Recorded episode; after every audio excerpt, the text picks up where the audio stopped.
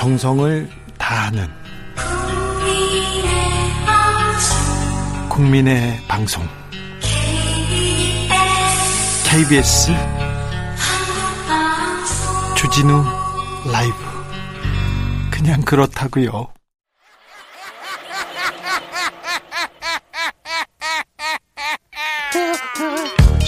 발로 뛰는 기자, 탐구하는 기자, 세상의 질문을 마구 던지는 기자, 기자가 본 오늘의 세상 기자들의 수다. 라이브 기자실을 찾은 오늘의 기자는 KBS 김미치라 기자입니다. 안녕하세요. 네, 안녕하세요. 잘 지내셨어요? 네, 뭐 국회는 여전히 바쁩니다. 오늘도 뭘로, 취재하다가 막 뛰어왔거든요. 뭘로 바빠요?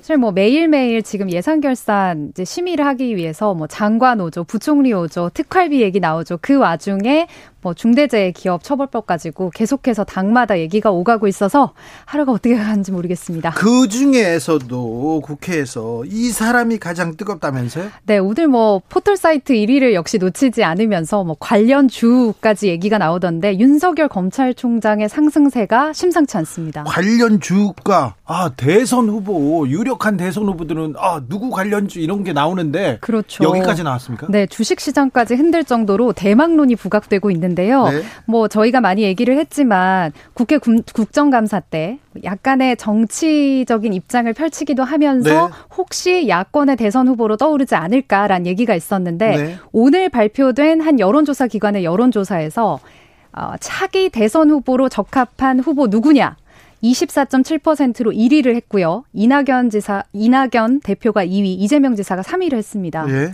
물론 이낙연 대표와 오차범위라고는 하지만 여론조사가 시작된 이래로 처음으로 1위를 한 것이기 때문에 거기에 또 의미를 두는 사람들이 많습니다. 민주당 후보 말고 어, 다른 당, 다른 당도 아니죠. 여기는 지금 뭐 공무원인데 공무원이 1위를 한 거는 음, 처음이어서 네. 굉장히 국회에서도 좀 놀라고 있죠. 네, 사실 오늘 국회 예산결산 이제 심의가 있어가지고 추미애 장관이 왔는데 여기서 또 추미애 장관이 1위 등극했으니 차라리 사퇴하고 정치해라라는 발언을 해서 또 이게 기사화가 되기도 했죠. 추 장관이요? 네. 하지만 정작 윤 총장은 주변인들에게 특별한 반응을 보이진 않았다고 합니다. 네. 아, 이 여론조사는 수치를 말했기 때문에 저희가 개요를 잠시 듣고 오겠습니다. 이번 조사는 쿠키뉴스 의뢰로 한길리서치가 11월 7일부터 9일까지 전국만 18세 이상 남녀 1022명을 대상으로 유선 전화 면접 및 무선 ARS 방식으로 진행했으며 3.8%의 응답률을 보였습니다. 표본 오차는 95% 신뢰 수준에서 플러스 마이너스 3.1%포인트입니다. 자세한 사항은 한길리서치 또는 중앙선거여론조사심의위원회 홈페이지 참조하시면 됩니다. 추미애 장관은 혹시 안 나왔습니까? 네, 추미애 장관은 유력한 수치가... 후보에 수치에 유의미한 결과가 없는 것으로 알고 있는데요. 네. 사실 오차범위지만 뒤진 이낙연 대표에게 기자들이 또 오늘 혹시 이 결과에 대해서 뭐래요? 궁금하네. 네, 별로 할 말이 없습니다라는 별로. 네. 반응이었습니다. 네. 이종철 님이 윤석열 대통령 나오면 어느 도 당으로 나와도 찍는다 이런 분이 있네요. 어. 예. 김정훈 님은 추 장관이랑 민주당도 좀 적당히 해야죠. 검찰총장 한 명을 몇십 명이 공격하니까 과도합니다. 이런 의견이 좀 있어요. 실제 공무원 사회나 검찰 관계자들도 검찰총장이 대선 후보 1위 하는 것은 여러 가지로 좋은 모양새는 아니다라는 뒤숭숭한 반응들이 있는 게 사실이라고 예. 합니다. 그렇죠.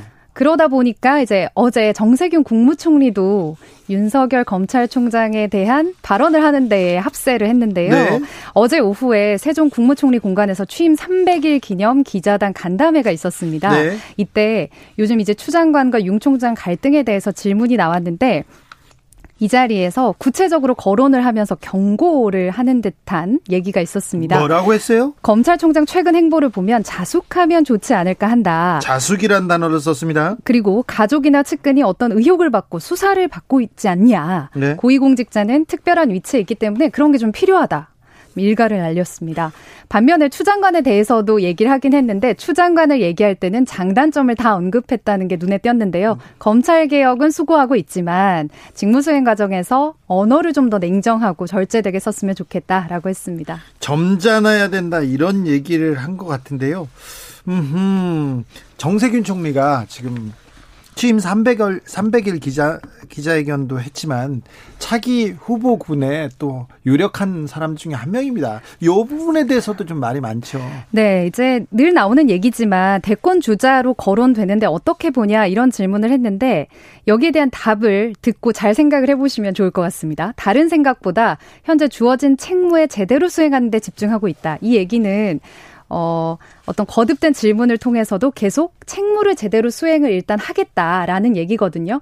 결국 일각에서는 대선 출마를 위해서 내년 1월까지 임기 1년을 채우고 나오지 않겠느냐라는 얘기가 나오는 것도 발언을 계속 직답을 피하고 책무 수행에 집중하고 있다라고 나오는데 어제 또 재밌었던 게 대권 행보에 대한 얘기가 나오자 답 중에 어, 바이든 당선인을 선택한 미국 국민들의 시대 정신에 주목할 필요가 있다라고 했습니다. 그래서 묘하게 뭔가 대권에 대한 꿈과 겹치는 부분이 있지 않나 이렇게 읽기도 했습니다. 정세균 총리 뭐 네. 마지막 꿈을 꿔 보는 건 뭐 자유지요, 자유지요. 아무튼 국민의힘에서 윤석열 대망론에 대해서 어떻게 생각합니까? 좀 견제하고 좀 자수 어, 자성의 목소리도 나오고 그렇습니까? 사실 계속해서 반반입니다. 공개적으로 어, 야권 대표로 거론이 되는 거에 불편한 기색이 있는가 반면 네. 어, 계속해서 뚜렷한 후보가 나오지 않은 야권에서 어떤 후보가 이낙연 대표를 견제할 후보가 나왔다는 것만으로도 의미를 두는 측면도 있고요. 과연 재보궐 선거를 기점으로 해서 우리가 어떤 후보를 내서 윤석열 총장과 뭐 경쟁을 시킨다거나 이런 식으로 해서 판을 뒤집어야 하기 때문에 어, 의견은 정말 엇갈리는 상황입니다. 박근혜 이명박 전 대통령을 구속한 사람인데 이분이 국민의힘에서는 어떤 영향력을 가질지 잠시 후에 김성태 대표한테 물어보겠습니다. 네. 서주현 님이 민주당이 일부러 좀 키워주려는 거 아닌가? 그만 그만한데 좀 키워놓고 정치권에 안 나올 아. 거니까 이런 이렇게 보는 청취자도 있고 그런 큰 그림이 있다라고 네. 생각하시는 거죠. 2565님, 어, 잘 못 들었어요. 전체가 1000명이고 응답이 3%라는 건가요? 그럼 30명, 아니요. 그런 게 아니고요. 전국 18세 이상 남녀 1022명이 이렇게 응답을 했어요. 근데 응답률이 3.8%라는 거는 그 전에 많이 전화를 했는데 3.68%가 응답해서 1022명이 이렇게 대답을 22명 의 의견을 가지고 이렇게 여론조사를 했다는 겁니다. 네. 자, 국민의힘이 어, 좀 바빠요, 바빠요. 그래가지고 어, 김정인 비대위원장 지방에 막 가고요. 당협위원장 물갈이 어, 좀 폭이 크다면서요? 네. 국민의힘에서 최근에 7명으로 구성된 조강특위라는 걸 만들었는데 네. 목표는 이 조강특위에서 당협위원장이 공석인 이른바 사고 당협이라고 부르거든요. 네. 사고가 난 당협을 정비하는 겁니다. 네.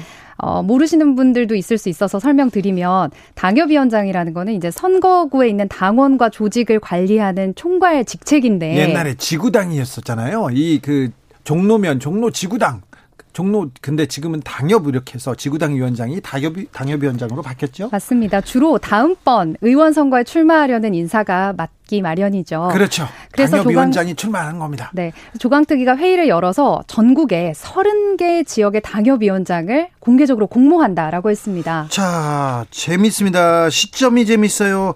왜 하필 지금 네. 이 시점에서 물갈이를 해야 되는 이유가 뭘까요? 제 국민의힘이 국회의원이 배출이 안 된 지역구들이 꽤 많지 않습니까? 예. 이번 선거 이후에 이런 원외 당협을 대상으로 해서 먼저 당무감사라는 걸 시작을 했습니다. 예.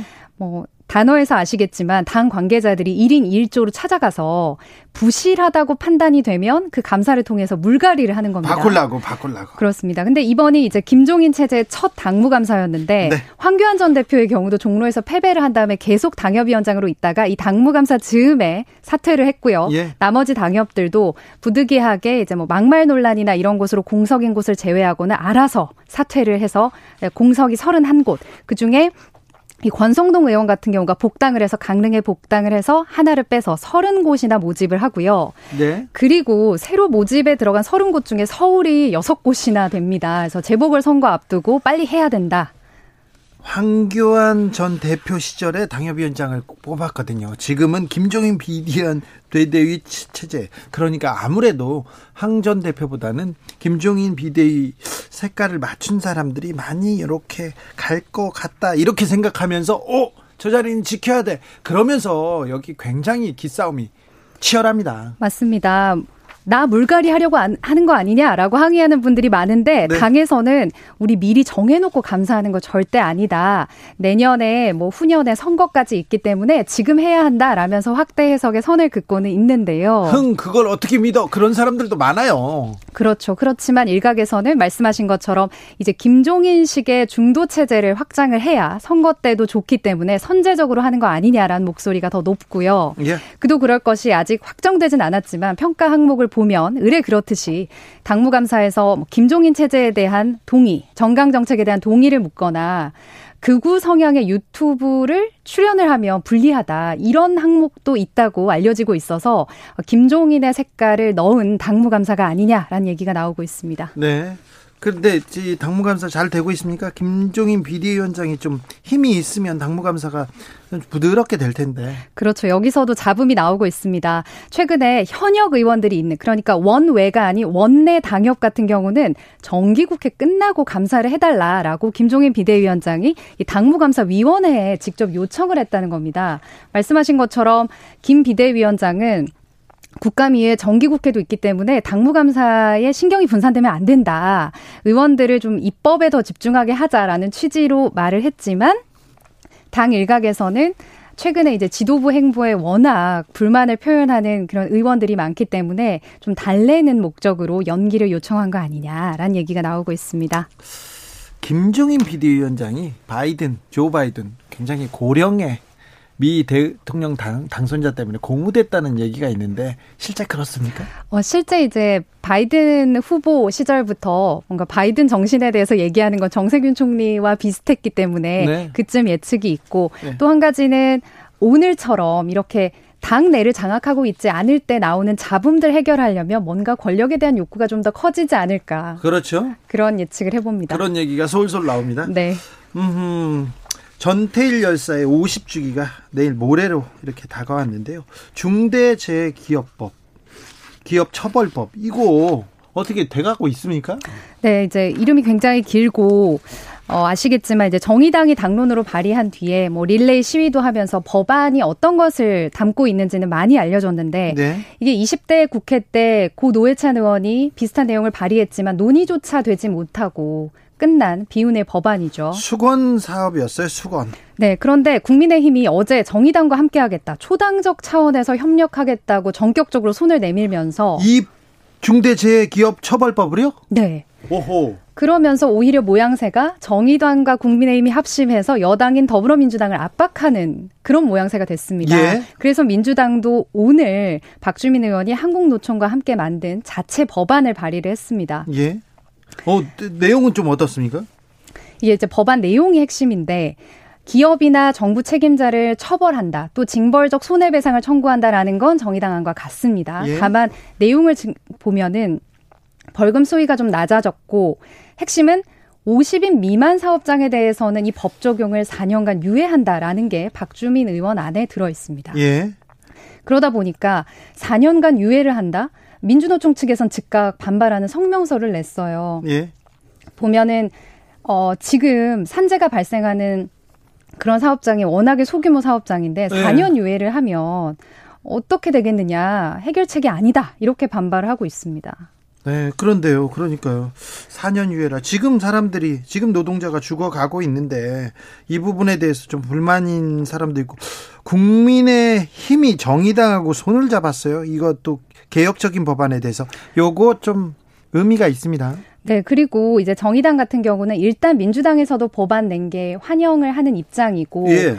지난번까지 논의도 못했던 거를 이제 법사위에 가서 구체적인 안을 논의할 수 있다는 것만으로도 진일보했다. 네. 그리고 예. 이제 전태일 열사도 있고 해서 이번 기회에 예. 문턱을 넘어야 한다라는 목소리가 높은데요. 마지막 하나 남은 관건은 민주당이 이 안을 아직까지 당론으로 채택하지 않았다는 민주당이요? 근데 국민의힘에서 이 반대하는 사람은 없을까요? 국민의힘에서 예전 그 지난 20대에서 반대했고 지금도 반대하는 의원들이 많았었는데 맞습니다. 그것도 또 하나의 암초인 게 이제 국민의힘 역시 당론으로 좀 해달라라고 정의당 강은미 원내대표가 오늘도 요청을 했지만 과연 실제 입법까지는 단일화된 목소리를 낼 수 있을지 이 부분은 좀 지켜봐야겠습니다. 중대재해기업 처벌법 노동자가 산재 사고로 노동자가 이게 현장에서 이렇게 어, 숨지는 일이 이게 노동자의 과실, 부주의가 아니라 이게 구조적인 문제다. 그래서 이런 어, 사고가 났을 때는 이 그 기업주, 사업주가 책임을 지게 하도록 하자 이런 법안인데 민주당은 맨날 대선 공약으로 그 선거 공약으로 내세우면서 이 부분에 대해서 적극적이지 않았어요. 그런데 이번 기회에 조금 어, 노회찬 의원 생각도 하고 그리고 또 전태일 열사를 기리면서 중대재해기업 처벌법 빨리 처리했으면 좋겠습니다. 네, 여야 공감대도 있고 여론이 워낙 거세기 때문에 이번에는 통과를 위해서 더 많은 분들이 관심 가져 주셔야 될 것 같습니다. 네, 어, 여러분이 관심 가지시면요 정치권이 일합니다. 남진자님이 네가 왜 거기서 나와라는 유행 가사가 생각나네요. 웃어야 할지 울어야 할지 네, 이거 윤석열 총장 얘기인 것 같습니다. 2329님, 이명박 박근혜 구속은 박영수 특검이 한 거고, 윤 대통령님은 그냥 특검을 특검의 일원이었을 뿐 큰 문제 안 된다 이렇게 얘기하는데 윤 대통령님이에요 벌써 아 그리고 좀 음, 박영 박근혜 구속은 박영수 특검이고요 이명박 구속은 아, 윤석열 서울지검장 시절입니다. 핑크 대지님은 대권은 홍남기 이런 분도 나오셨어요. 그리고 대권 선언한 분도 있지 않습니까? 박영진 그렇죠. 의원도 있고요. 네. 네. 아 여의도는 뜨겁습니다. 여의도는 뜨거운데 윤석열 총장 때문에 뜨겁다는 KBS 김비치라 기자의 기자들의 수다 내용이었습니다. 감사합니다. 고맙습니다. 라디오 정보센터 다녀올까요? 정한나 씨. 정치 피로, 사건 사고로 인한 피로, 고달픈 일상에서 오는 피로. 오늘 시사하셨습니까? 경험해 보세요. 들은 날과 안 들은 날의 차이. 여러분의 피로를 날려줄 저녁 한 끼 시사. 추진우 라이브.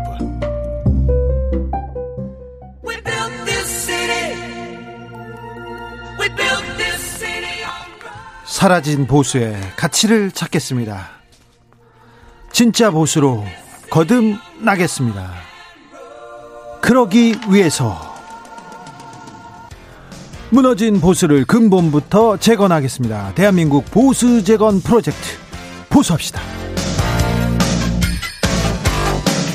보수의 새 바람을 불어준다. 새로운 바람, 바람이 분다. 훈수 성태가 왔다. 오늘도 보수의 피가 되고 살이 되는 강력한 훈수 한번 기대하겠습니다. 국민의힘 중앙위원회 의장 김성태 대표님 안녕하세요. 예 안녕하세요 김성태입니다. 네, 조 바이든 후보가 미국 대통령 당선됐습니다. 예. 사실상 조 바이든하고는 잘 모르시죠?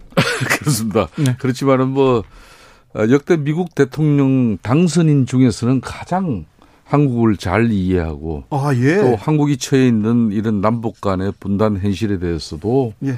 어, 가장 잘 알고 있고 특히 어, 북한 체제에 대해서 어, 미국 정치인 중에서는 그나마 어, 사전에 이렇게 알고 대통령이 된 사람은 없었던 것 같아요. 아 그래요? 어, 그런 정도로 어, 바이든 당선자에 대한 그런 어, 우리 한국 정부의 인식은 어, 과거 한국 이 체제나 특히 남북 분단 상황에 대해서 정확하게 잘 알지 못하고 당선된 대통령하고는 차이가 많을 거예요. 그렇기 때문에 좀 정부적인 차원에서도 아, 상당히 어, 애교 안보 전략을 가다듬어야 할 거예요. 혹시 저 방미에서 조 바이든 이렇게 만나거나 이렇게 그럴 계획은 없으신가요? 2018년도 당시에 그때 이제 예하 원내 대표가 예. 미국에서 철강 산업 규제를 위해서 규제 강화를 하면 한국 자동차 수출이라든지 많은 영향을 받아요. 네. 그래서 국익적인 차원에서 당시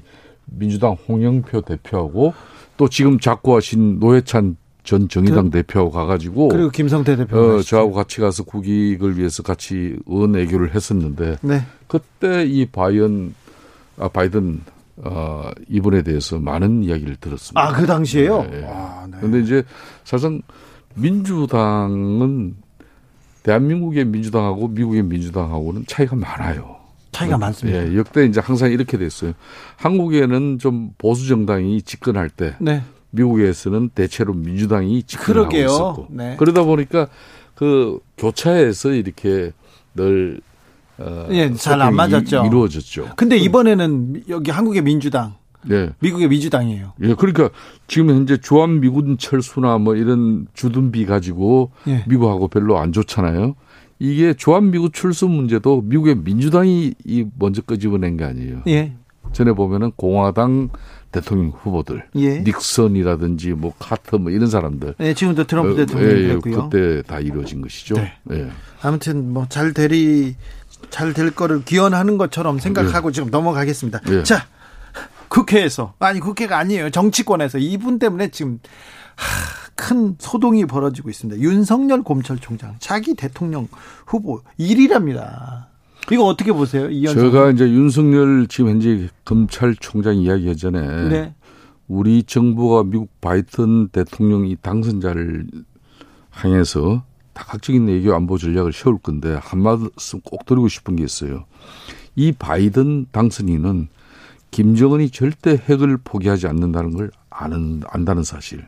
또 그리고 어 경제 제재를 풀고 미군을 감축하고 또 종전 선언을 하면은 북한도 비핵화를 하고 한반도에 이제 진정한 평화가 온다는 이런 문재인 대통령의 또 어, 인식에. 인식도 이거 상당히 이상주의적 국제 정치다. 이런 걸 바이든 당선인 잘 아는 겁니다. 그런 측면에서 어, 상당히 제가 좀 전에도 이야기했듯이 문재인 정부의 이 특히 대미 외교 안보 정책은 지금 상당히 너무 섣부르게 네. 강경화 장관 가서 뭐 탐색하고 뭐 이럴 필요 없어요.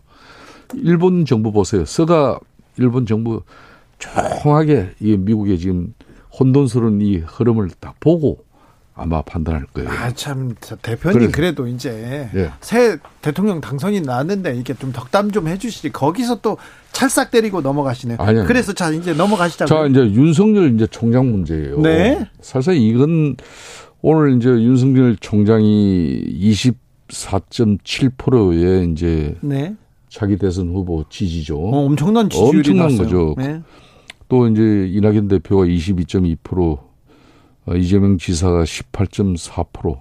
뭐 저는 이런 여러 가지 부분이 지금 한국 사회가 모든 게 비정상적인 뭐 상태의 결과물이다. 자, 비정상적이다. 윤석열 총장이 다음 네. 대선 후보로서 정치 행보를 하는 사람도 아니고 또 대선 출마를 이렇게 기정사실로 하면서 본격적인 정치인으로서의 어떤 평가를 받은 것도 아니에요. 아니죠. 그냥 여론조사 기관에서 예. 본인이 원하지도 않음에도 불구하고 대선 후보로 올려놓고 예. 그 결과가 이렇다. 예. 이렇게 나오는 거예요. 이런 그, 것들이 보면은 네. 1차적으로는 어, 이제 민주당 입장에서도 아, 이걸 사실상 윤석열 검찰총장을 저렇게 만드는 것은 추미애 장관이에요. 그리고 예. 민주당 법사위원들이에요. 네. 왜 굳이 어? 본인을 저렇게 때리면서 네. 때로는 쓸데없이 때리면서 네. 맷집을 계속 키워주면서 네. 이런 결과를 이거는 민주당의 상당히 정치적으로 상당히 전략적 실패예요. 예. 아니 말로 1년 전에 총장 청문회 할 때는 윤석열 처가 문제, 예. 아내 뭐 문제 다 네. 나왔잖아요. 네네. 네. 그렇게 아무 문제 없다고 그렇게 옹호하던 사람이 지금 문제 있다고 이성윤 중앙지검장을 통해서 그걸 강력한 수사를 해. 누가 봐라도 현직 검찰총장 때려잡기라는 걸 국민들이 다 아는 거죠. 이런 거 하면 안 되는 거고. 예. 그렇다고 해서 국민의힘이 그렇죠. 국민의힘. 윤석열 총장이 저렇게 압도적인 대선 차기 대선 후보 지지율이 나오는 것에 대해서 우리는 고무적으로 받아들이냐. 저는 그렇지도 않다고 봐요. 국민의힘에도 음. 큰 짐이죠. 어, 저희 당 입장에서도 제대로 된 대선 주자 하나 어, 세우고 내놓지 못하는 그런 불인 정당으로 그 간판으로 앞으로 누가 나오더라도 패배할 수밖에 없다는 그런 위기감이 더 커지는 것이고 예. 두 번째는 외부 인사와 이렇게 경선에서 맞붙을 만한 그런 체급의 선수조차 길러내지 못한다면은 누가 우리 당을 수권 정당이라고 하겠습니까? 자, 그런 위기가 있는 거고 세 번째 이게 진짜 우려예요. 예. 이 주목받는 이런 장애 인사가 희망 고문만 이렇게 잔뜩 하다가 내년 7월 달에 만일 윤석열 검찰총장이 총장 임기를 마치고 나와서 아, 본인이 대권 가도를 통해서 이렇게, 어? 문재인 정부와 각을 세우면서 간다면은 모르겠는데, 만일 그게 아니고 정치가 안 맞는다면서 중도 이렇게 포기해 버린다면은, 네. 그때는 우리가 어떻게 할 겁니까? 그렇죠. 그래서 이거는 우리 당으로서도 많은 자성과 반성의 시간을 저는 가져야 된다고 봅니다. 3187님께서 김성태 의원님 한국 정치 역사상 야당이 지금처럼 인물이 없었던 적이 있었나 싶은데 혹시 대안이 있으면 뭘까요? 너무나 아프지만은 정확한 지적이에요. 예. 자, 이게 이제 특히 박근혜 정부 때부터가 이렇게 우리 당내에서 좀 유력 정치인 인사를 키우기보다는 예. 싹이 터오면은 그냥 죽이는 식의 그런 뺄셈 정치를 했어요. 예. 그리고 흔히 말하는 뭐 개파 정치를 통해 가지고 우리 당이 수직적인 당청 관계를 유지하면서 결론은 최순실의 국정농단을 통해서 이렇게 이제 패망의 길로 우리가 들어선 거 아닙니까? 예. 이런 부분들이 결국 지금 뭐 국민의힘이 보수도 보수의 위기라 그러죠. 보수의 위기 아니에요. 네. 국민의힘의 위기지 왜 보수의 위기입니까? 그렇죠. 저는 그런 측면에서 우리가 지금이라도 정신 차리고 예. 우리의 정치 눈높이를 국민들 앞에 맞춰가지고 이 시대 정신에 맞는 정치를 우리가 해야 한다고 보는 것이죠. 언제 정신 차리죠? 최서원 씨가 와야 이게 좀, 네, 죄송합니다. 최서원이 누굽니까? 최순실이요. 음, 뭐 그렇게 하시지. 아니, 뭐 예. 굳이 뭐 예. 자, 지금 그거 하나 물어볼게요. 예. 어, 부산에서 국민의힘 지지율이 민주당을 이겼어요. 뭐 예. 이기는 거는 그런데 서울에서도 국민의힘 지지율이 민주당을 역전했습니다. 예. 좀 당에서 좀 고무적인 분위기가 있습니까? 고무적인 분위기보다는 그래도 내년 서울시장, 부산시장 네. 이 재보궐 선거에 대해서 우리가 조그마한 희망이라도 가질 수 있다는 그런 위안을 삼죠. 지금 그런데 부산은 정말 많고요. 서울에서도 계속 예. 지금 어, 출마 선언을 하거나 나 뜻이 있다 이렇게 생각하는 분들이 많은데요. 네. 어, 김성태 대표님은 왜 이름이 안 나오나요? 추미애 장관님한테 한마디 해달라고 하세요. 그래서 각을 좀 세우면 그럼 바로 이렇게 뜨지 않을까 그런 생각도 해보네요. 이게 뭐 이게 그렇게 네. 언론 작업을 통해서 이름 석자 뭐 시장 후보로 이렇게 일한 사람들이 있더라기보다는 예. 지금 국민의힘 입장에서는 내년 서울시장을 특히 우리가 가져오지 못하면 네. 내후년 2022년 3월 9일 대선에서 네. 우리는 정말 힘들 거예요. 네. 왜? 문재인 정권 이전부터 흔히 말하는 자파 카르, 카르텔이라 그러죠. 그 박원순 작고하신 네. 박 시장도 10만 양병설 이야기했지 않습니까? 네.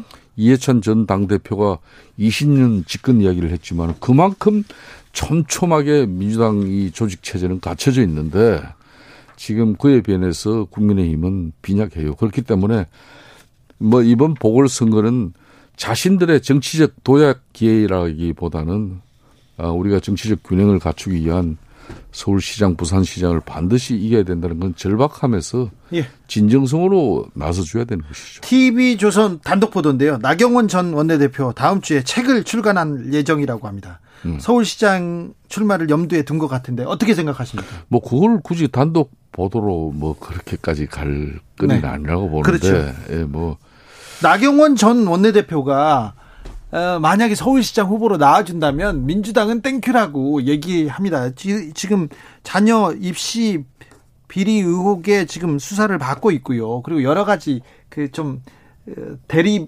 대척점에 있는 게 보이지 않습니까? 갈 각이 서지 않습니까? 쉽게 말해서. 그게 뭐 대체로 민주당 인사들은 thank you라고 뭐 그런 이야기를 저도 많이 들었습니다. 네. 어, 김경수 경남지사처럼 이렇게 이제 드루킹과 관련된 그런 사건에 연루돼 가지고 재판을 또 받다 보면은 뭐 1심에서 또 법정 구속도 이루어지면서 또 그걸 또 석방하면서 경남지사 도정을 걸고 하는데 얼마나 힘들게 끌고 가고 있습니까? 이런 걸 이제 보고 아마 민주당 입장에서 그런 이야기를 하시는 것 같은데. 또 거기서 김경수가 또 왜 나와요? 음, 아, 좀 네. 하여튼 뭐 저희 당도 이제 아마 11월 하순부터 본격적인 네.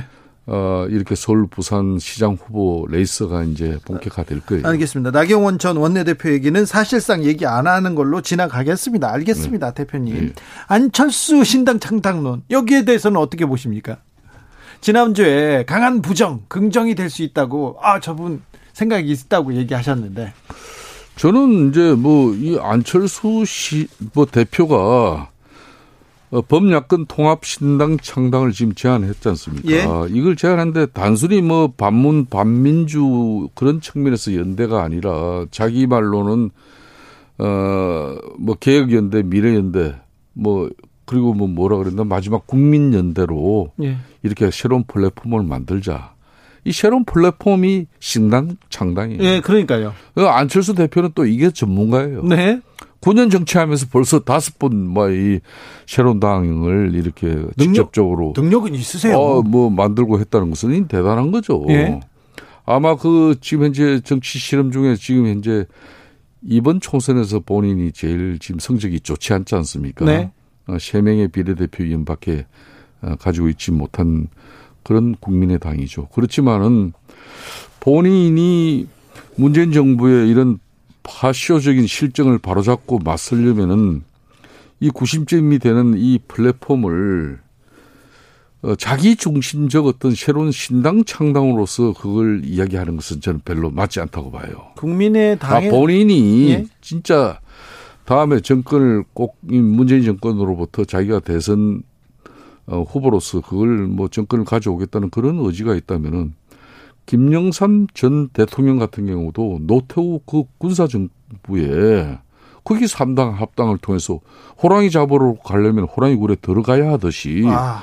본인이 그럼 국민의힘이 그냥 아직까지 수구적이고 간섭적이고 기득권적인 어떤 그런 세력의 국민적 부정적 인식이 있다고 해서 그 당에는 합류를 하지 않으면서 밖에서 자기가 좋은 청사진 미래적인 비전적인 어떤 그런 것만 가지고 자기 이미지를 계속 만들려고 하면은 결국 바람직하지 않아요. 그렇기 때문에 자기 중심적 어떤 정치 세력화로 핵심 플랫폼을 이야기하고 또 신당 창당이 정답이라 이렇게 하면은 이게 예길이 되는 건데. 네. 그러면은 야당 분열에 저는 애통수 길밖에 없다고 생각해요. 알겠습니다. 자, 국민의 당 안철수는 호랑이 굴에 들어가야지 바깥에서 이렇게 자기 얘기만 해서는 호랑이를 잡을 수 없다. 네, 보수합시다. 지금까지 원조보수 김성태 국민의힘 중앙위원회 의장님 함께했습니다. 감사합니다. 예, 감사합니다. 교통정보센터 다녀올게요. 정현정 씨. 테이크아웃 시사 나왔습니다. 오늘도 하나 챙겨가세요. 주진우 라이브.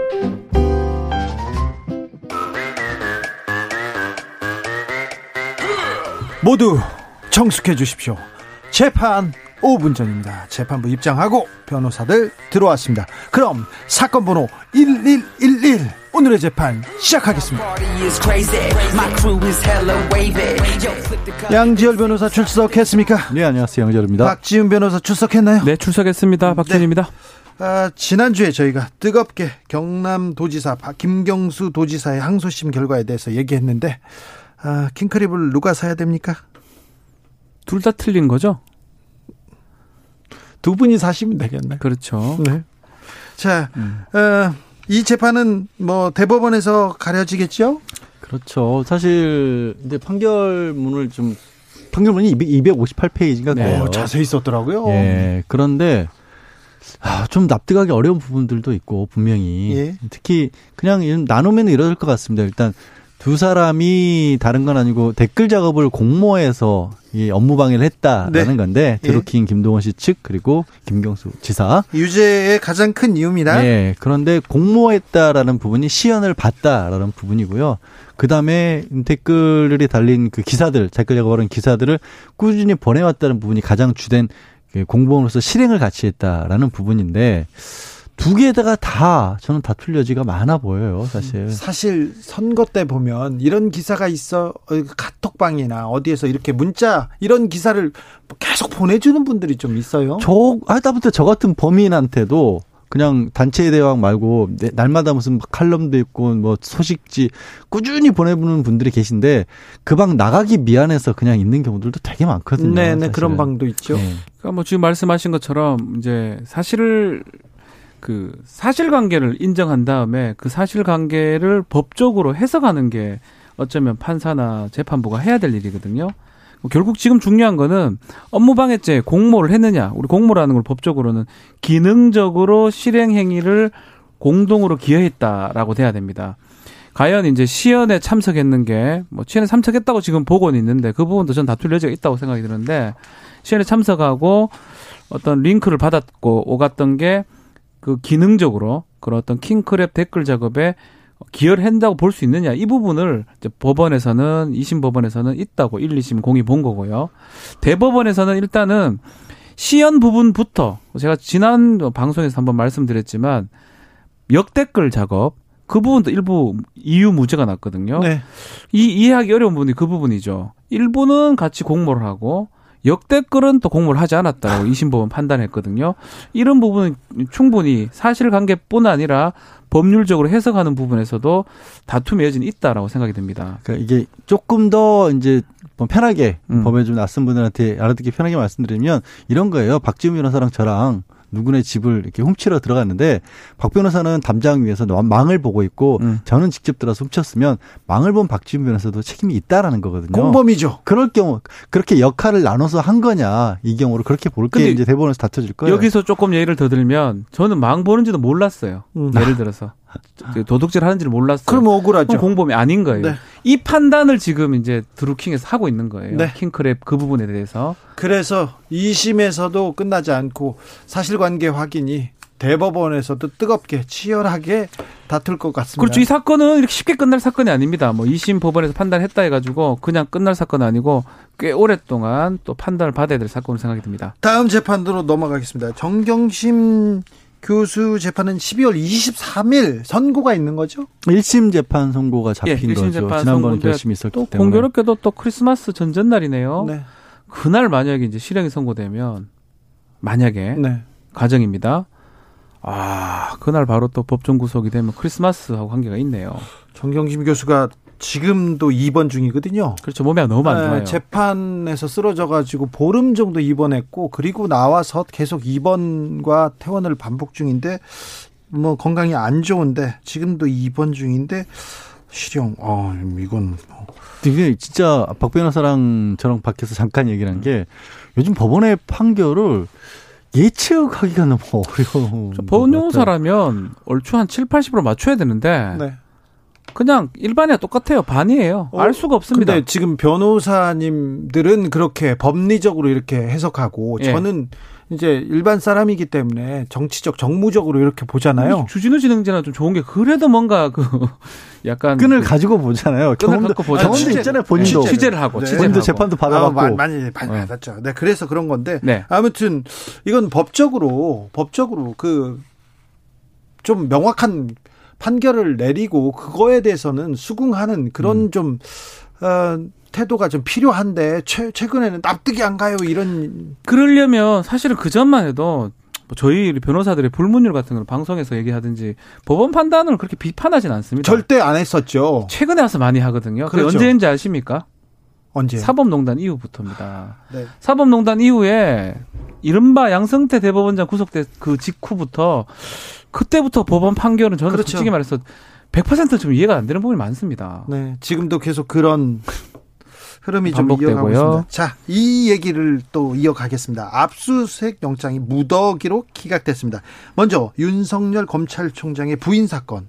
예, 이거 김건희 씨 회사 압수수색 영장 다 기각됐다면서요? 하, 뭐 압수수색 영장 같은 경우는 이 신병이 아닙니다. 구속영장이 아니거든요. 네, 그리고 저 수사를 하는데 그렇죠. 필요하기 때문에 이건 좀 들여다보게 해주세요. 이 참고로 좀 보겠습니다. 제가 군판사 시절 압수수색 한, 영장 한 번도 기각한 적이 없습니다. 아. 검사가 힘들어해요. 네. 그래서 수사한다고 저러는데 그걸 기각할 이유가 없는 거죠. 그래서 증거를 확보해가지고 기소를 하면 뭐 재판 해보는 거고 증거를 확보 못하면 불기소할 거 아닙니까? 네. 그렇기 때문에 일반적으로 뭐 이게 통계가 있는 건 아니지만 90% 이상으로 보거든요. 지난 국감에서 99% 99%라고 하기도 예, 하고요. 했었어요. 근데 공교롭게도 연속으로 한 세 번 정도 같아요. 제 기억에. 첫 번째. 또 말하지만 대법원장. 예. 그 누구죠? 양승태, 양승태 대법원장 기각됐었고요. 네. 나경원 전 의원 입시 네. 비위 관련했던 부분에서 통째로 기각이 됐고요. 뭐 이번에 또 기각됐습니다. 똑같은 지금 이 김건희 씨 회사 관련된 영장에서 통째로 기각이 됐는데 기각 사유가 좀 좀 이해가 안 됩니다. 이미 수사가 가능하다, 이미 제출이 가능한데 굳이 강제 처분할 이유가 없다라면서 법원은 이제 기각을 했는데 계속 떠오르는 사건이 하나 있습니다. 이게 끝안 하고 싶은데. 네. 표창장이 자꾸 떠올라요. 예. 표창장 같은 경우는 뭐 한 번도 조사도 불러보지도 않고 한 30여 군데를 그 조사도 하기 전에 표창장이 그게 뭐라고 이건 지금 자본시장법 위반인데 시세 조정 주가 조작인데 그 표창장 그걸 한다고 30군데 40군데를 영장을 다 내줬으면서 이걸 안 내준다. 뭐 납득하기 어렵습니다. 나경원 전 의원에 대한 영장도 압수수색 영장도 최근에 기각됐습니다. 나경원 전 의원 같은 경우에도 영장 그러니까 집과 관련된 부분은 그렇죠. 기각을 했고요. 사실 이 부분도 약간은 이해가 가기 어려운 부분이 왜 그러냐면 그 뭐 이 이후에 그 뭐 저기 약간 좀 장애가 있다라는 부분들 입증하기 위해서 병원이라든가 또 그 스페셜 올림픽과 관련된 부분에서 거기서 이제 임원으로 뭐 특혜를 받은 거 아니냐 그런 얘기가 있었잖아요. 나전 의원의 딸이요. 예, 딸이. 그래서 이런 부분을 확인하기 위해서는 이 압수수색이 필요하다라는 거였고 그게 조금 납득이 안 간다는 게 조금 전에 그나마 윤석열 총장 부인과 같은 경우에는 법원에서 이 기본적인 조사도 아직 이루어지지 않은 상황에서 압수수색 영장부터 청구하면 어떡하냐라고 기각을 했다고 하는데 예. 나전 의원 같은 경우에는 사실은 기본적인 부분이 굉장히 많이 수사가 된 거예요. 예. 그러니까 마지막 결정적인 게 있다라고 할 부분이 자택이었는데 음. 그 부분에 대해서 안 내줘 버린 겁니다. 뭐 학교라든가 장부라든가 다녔던 일터 같은 것들은 다 이미 왔고 음. 그러면 거기서 영장을 청구를 했다는 얘기는 뭐냐면 기본적인 어떤 소명 자료들이 가지고 있었다는 거거든요. 검찰에. 그렇죠. 그냥 막연한 의혹으로 영장 청구한 게 아니에요. 예. 그래서 이 부분이 저는 오히려 그래 윤 총장 부인 거는 그래 너무 빨리 청구했다. 조금 예. 더 신중하지. 뭐 다른데 더 지금 세무조사 하는 부분들 세무당국으로부터 건다 받았다고 하니까. 음. 근데 이거는 조금 더 이해가 안 가요, 사실. 그럼에도 불구하고 수사의 기본은 긴급성, 밀행성입니다. 그렇죠. 압수색은 뭐 해도 됩니다. 저는 그렇게 생각합니다. 솔직히 말해서. 네. 그게 없으면 수사에 물꼬가 안, 터, 안 터지는 거거든요. 네. 근데 법원은 최소한 개입을 하, 는 상황인데 정말 되지도 않게 영장을 엉성하게 A4 용지 두 두 줄 정도 적어서 올렸거나 그게 아니라면 사실은 영장을 발부하는 게 일반적인데 나경원 전 의원은 어렵습니다. 이건 이야기가. 자택도 자택이지만 그 전에도 계속해서 기각 기각이 돼 통째로 다 기각이 됐었어요. 자 그런데 그럼에도 불구하고 좀 정교해야 된다. 더 조금 더 꼼꼼하게 했어야 된다. 어, 서울중앙지검이 영장을 좀 더 잘 썼어야 된다 이런 또 지적도 나오고 있습니다. 그렇죠. 뭐 소명 부분일 수 있어요. 뭐 그 이후에 영장 기각 이후에 소명이 덜 됐다 이런 얘기는 안 나오고 있지만 가장 중요한 거는 영장을 안 내는 이유 중에 하나가 말도 안 되게 영장을 쳤을 때입니다. 네. 범죄도 안 되는 걸 갖고 와가지고 왔을 때. 그런 경우라면 이제 사실은 영장 내지 않죠 판사가 네. 만약 그런 경우라면 이건 검찰 잘못이에요 만약 그렇게 영장이 청구됐다면 그렇지만 밖으로 지금 알려진 상태는 나경원 전 의원도 사실상 법의 위반상 문제가 있는 거고요 예, 예. 김건희 씨 같은 경우는 제가 계속 얘기를 하지만 주가 조작을 한 거예요. 시세 조정 행위, 자본시장법상에 상당한 안 좋은 질 나쁜 범죄 행위 의혹을 예, 받고 있습니다. 의혹을 받고 있는데 네. 그거를 영장을 안 내주면 뭐 어떻게 수사를 합니까 더 이상? 수사의 수사의 첫 걸음인데요. 자. 아, 이 부분에 대해서는 또 계속 얘기가 나올 것 같습니다. 양승태 사법농단 이후에 어, 재판부의 판결, 영장 기각 이런 게 국민의 신뢰를 얻지 못하고 있다는 것도 좀 판사님들 좀 살펴봐 주십시오. 음, 삼성 준법 감시위원회를 평가할 전문 심리위원단이 꾸려졌습니다. 너무 어려워요. 파기환송심인데 대법원에서 뇌물 맞다. 이거 어 승계를 위한 뇌물이다 이렇게 내려왔는데 정준영 부장판사가 준법 감시위원회 만들어라 그러더니 전문 심리위원단 꾸려라 이렇게 얘기해서 지금 얘기하고 있습니다. 이번 재판에 대해서 어떻게 보십니까? 저는 이게, 이게 좀 전에 그 얘기를 듣고 도대체 이게 무슨 소린가 하시는 분도 있을 것 같아요. 네. 그러니까 준법 감시 제도를 그러니까 앞으로 삼성이 어떻게 할지를 어떻게 믿겠냐 내가 판사 입장에서 네. 그러니까 앞으로 어떻게 할지를 잘 하기 위해서 준법감시위원회 같은 걸 만들라라고 얘기를 했고 지금까지는 잘못했어 어. 그건 범죄인데 이거 말고 앞으로 어떻게 안 하겠다는 얘기를 네. 선언해라 위원회, 위원회를 꾸려라 그렇게 그렇게 꾸려진 준법 감시 위원회에 대해서 이거는 정말로 실효성이 있는지 믿어도 되는지를 또 외부 평가 전문 심리 위원단을 꾸민 거예요. 그러니까 이게 재판 외에 재판이 계속해서 열리고 있는 예, 거고. 예. 저는 제일 당황스러운 게 그겁니다. 우리가 사법의 영역은 지금 우리나라가 굉장히 좀 걱정스러운 부분이 굉장히 소극적이고 굉장히 최우수단이어야 되는 거거든요. 그렇죠. 근데 뻑하면 여의도도 그 정치인들이 해결을 못 해가지고 우르르 검찰 저 들고 가고 어느 날부턴가 뭔가 싸우고 나면 뉴스에 그 봉투에 누구 고발이라고 쓰고 가가지고 그걸 카메라에 들이대고 사진 찍는 게 마치 자연스러운 일처럼 돼가고 있는데 거기서 전화 와서 법원은 이제 이게 대한민국의 재벌 개혁을 법원이 하려고 하고 있어요. 그러니까 이게 그 그냥 좋다고 볼 만한 은 아닌 게 네. 법원의 역할은 뭐냐면 말씀하신 것처럼 이게 뇌물이면 뇌물이 맞고 네. 이게 법원 대법원에서 뇌물 왔다 그랬고 그 액수 내에서 법이 대법원이 정한 양형 기준 내에서 이렇게 나는 판단하겠다 판사의 법적 양심에 따라 개인적 양심이 아니라 근데 그게 아니라 갑자기 뜬금없는 제도를 만들어내고 있거든요. 네, 그렇죠. 그것도 대한민국 1위의 대기업에 관해서 이게 이거는 사실은 굉장히 비정상적인 일이에요. 좀 이상하잖아요. 판사가 이재용 부회장한테 아버지는 이랬는데 당신의 비전은 뭔가 이걸 실제로 그걸 재판 과정에서 질문을 하거든요. 왜? 이해할 수 없죠. 사실은 그 재판부 그 재판이라는 거는 그 사람의 죄만 밝히면 되는 겁니다. 네. 이재용 부회장의 죄만 밝히면 되는 거고 삼성이라는 그룹이 앞으로 어떻게 갈지 이전에 어떻게 됐지 이거는 뭐, 그거 알아서 뭐 하게요? 네. 알아서 뭐 합니까? 궁금한가 봐요. 양형 자료를 그냥 쓰면 됩니다. 경영에 그냥. 관심이 좀 많으신가 봐요. 그러니까 그렇게 궁금해 할 필요가 없고 지금 심리 이 준법감시위원회 평가 기준 이거 관련해서 양채열 교수라고 전남대 경영학부 교수입니다. 예. 이분의 말을 좀 제가 들을 필요가 있을 것 같은데 개인에 대한 범죄하고 기업 범죄를 분리하지 못한 관점에서 나온 말도 안 되는 행위다라고 예. 표현을 하거든요. 네.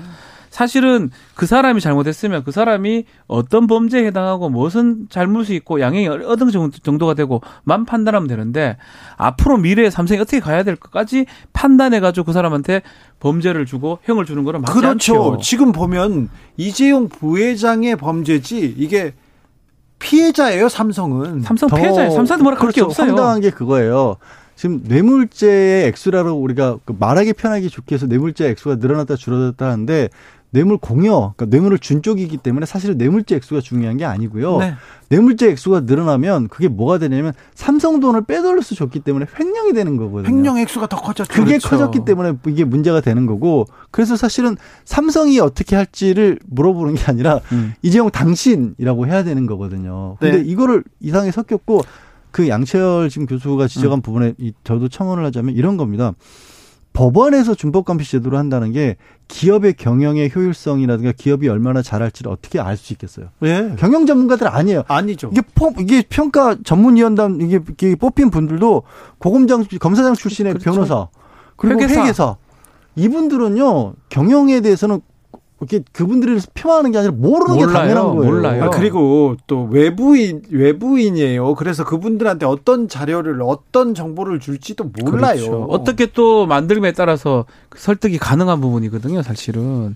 근데 그런 걸 갖고 준법 감시위원회 제도도 참 이상한 특이한 제도인데 또 그거에 대해서 비판이 있을 것 같으니까 그거를 또 심리를 하겠다. 전문 심리를 하겠다. 8672님께서 네. 평가위원단을 심의할 위원단을 또 만들어야죠. 계속 계속 만드는 그렇죠. 거예요. 계속 계속. 아, 일자리 창출하는 네. 겁니까? 네. 도, 미노처럼 계속 만드는 거예요. 아, 삼성에서 돈은 주겠죠. 근데 이거 좋은 생각입니다. 역시 우리 정치자 아이고 해안이십니다. 전문 심리위원을 평가하는 또 심리위원을 만들어야 되겠죠. 아, 파기환송심입니다. 대법원까지 1, 2, 3심 다 끝나고 파기환송심이 오면 그냥 간단 하게 이렇게 자 어떻게 자 이렇게 땅땅 치면 되는데 여기에 준법감시위원회 전문심리위원당 이 사람들이 잘할지 또 꾸려진답니다. 그래도 재판은 빨리 진행될 거예요. 그렇죠. 3주 네. 시간 줬거든요. 그 딱 그대로예요. 3주는 이달 말까지라는 거예요. 네. 11월 30일까지. 네. 12월 초 중에 판결을 선고할 것 같습니다. 그렇죠. 자기 정준영 부장판사가 계실 때 자기가 음. 선고하고 가겠다, 가겠다. 이런 생각이 이거는 어, 속설이지 이거는 여기에 꼭 맞는 건 아닙니다. 근데 판사들한테 이런 속설이 있습니다. 삼성한테 유리한 재판은 내가 하고 불리한, 불리한 재판은, 재판은 네가 해라. 네. 네가 해라. 네. 그런 얘기가 좀 있었죠. 그런데 뭐 재판이 잘 진행되겠죠. 정준영, 송영승, 강상욱 부장판사. 뭐, 뭐 제가 아는 분도 있고 한데 네. 뭐 제가 요새는 재판 뭐 이렇게 결과를 안 맞추고 싶어요. 다 틀리니까 잘. 근데 이거 하나를 맞출 수 있을 것 같아요. 네? 집행유예 나올 것 같습니다. 3년에 집행유예 아니, 5년. 아니 근데 왜 뇌물 액수가 그렇게 큰데요? 그리고 뇌물을 받은 박근혜 전 대통령은 감옥에 계세요. 그래도 준법 감시위원회가 참 잘 평가. 앞으로 잘하겠다고 하니까. 예. 아니 잘하겠다고 하면은 그러면 아 뇌물을 주고 범죄를 저지르면서 앞으로 잘할게요. 제가 위원회 꾸릴게요. 아니, 심리위원단 다 할게요. 아무나 위원회 꾸릴 수 있고 아무나 심리위원단 음. 고용할 수 있는 게 아니잖아요. 어, 네, 네, 네. 죄송합니다. 네, 그건 또 음. LOL님이 답답하다 답답해 그렇습니다. 아, 재판하면 답답한 얘기를 계속 하게 돼서 죄송합니다. 재판 5분 전 지금까지 양지열 변호사, 박지훈 변호사 함께했습니다. 감사합니다. 네, 감사합니다. 고맙습니다. 티렉스의 뺑어공 들으면서 주진우 라이브 마무리하겠습니다. 저는 내일 오후 5시 5분에 돌아옵니다. 춥습니다. 조심하시고요. 조심하시고 감기 우 꽁꽁 싸매고 다니십시오. 지금까지 주, 주진우였습니다.